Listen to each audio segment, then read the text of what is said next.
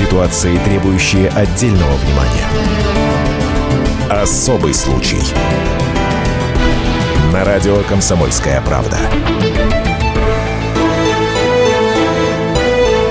Приветствую вас, уважаемые радиослушатели. Меня зовут Вадим Алексеев, и вот уже два месяца вместе с коллегами я распутываю загадочную историю жутких коллекторских проделок под Новосибирском. Впрочем, взыскатели долгов в этой истории оказывается не главные злодеи. Но давайте обо всем по порядку. Полтора года назад Наталья, жительница небольшого городка Эскетима, взяла в конторе микрозаймов 5000 рублей – Проценты капали быстрее, чем женщина погашала долг, и началось. Они мне через месяц названивали, угрожали, увидим семью вашу, в лесом убьем. Какое-то время потом прошло, в марте 17 числа первое нападение было. Пол второго ночи мы спали. Дверь выбили, на мужа в стенках мешок на голову и руки завязали. Покричали, когда деньги вернешь. Но женщина молчала об этом. А вот спустя пару недель заявила о другом налете на семью.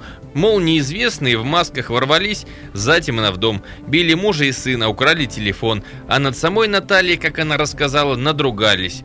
Подтвердили это и члены семьи. Муж Алексей, правда, подчеркивал, что воспринимал все исключительно на слух. У меня просто на голове был мешок, я только мог слышать, что происходит, но видеть я не мог ничего, вообще абсолютно ничего. На меня сели, тоже убили, конечно, само собой. Компания микрозаймов сразу стала все отрицать. Не замешаны наши сотрудники ни в чем.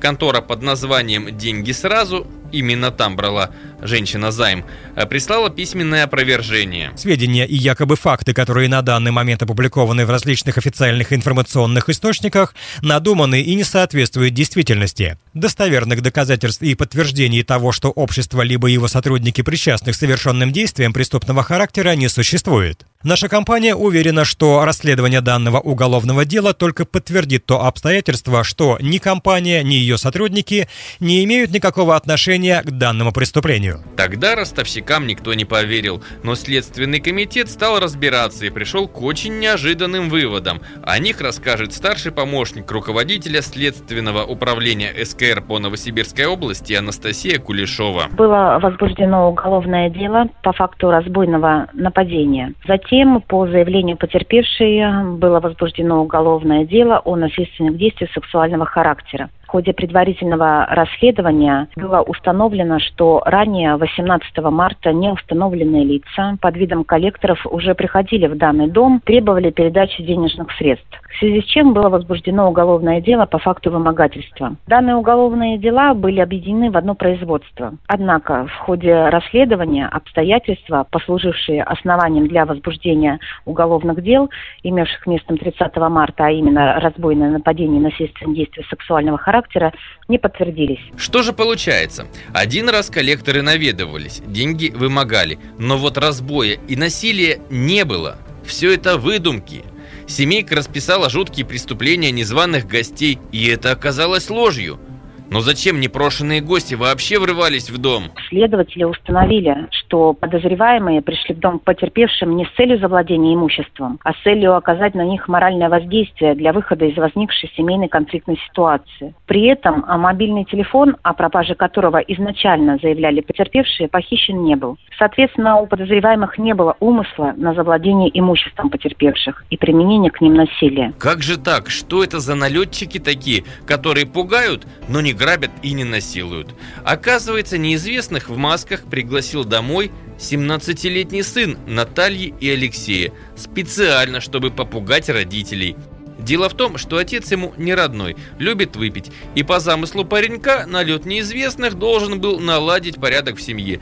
Либо разведутся, и тогда можно будет забыть про пьющего отчима, либо возьмутся за ум, начнут зарабатывать и погашать долги. Идея бестолковая, но отрок верил в нее. Сын потерпевших обратился к своему знакомому с целью оказать моральное давление на родителей, злоупотребляющих э, спиртными напитками, чтобы наконец они начали выплачивать кредиты и перестали вести антиобщественный образ жизни. Но вот еще один интересный момент. Среди этих налетчиков оказался друг семьи Антон – Именно с ним 17-летний пацан и договаривался о нападении на свою семью. Жена Антона, Лидия, уверена, что ее муж хотел сделать как лучше – а взрослые в злополучной семье действительно пьянствуют. Помогал Антон в любых ситуациях. Между собой они ругаются. Наташа там вены хочет порезать. Антон, приедет. Антон берет и едет. Антон разговаривает с одним, с другим. Вы успокойтесь, там все нормально вроде уезжает. Напьются. Антон, надо Лешу, надо его найти, он где-то валяется пьяный. Антон поехал, забрал, привез его. Напьются, они вместе дерутся между собой начинают. То есть Наташа же тоже за себя постоять может же она его может чем-нибудь ударить, и он ее может чем-нибудь ударить, и Вадик там может по этого за маму там заступиться может. Вадик он его трясет, когда только они начинают пить. Особенно, когда пьяный Алексей. Итак, что мы имеем? Наталья и Алексей, пьющие супруги, погрязшие в долгах. Коллекторы, которые трясут с них деньги, но по меньшей мере не насилуют. Антон, друг семьи, который под видом налетчика врывался в дом. Да еще не один с подельником. 17-летний пацан, который решил устроить жуткое шоу для матери и отчима.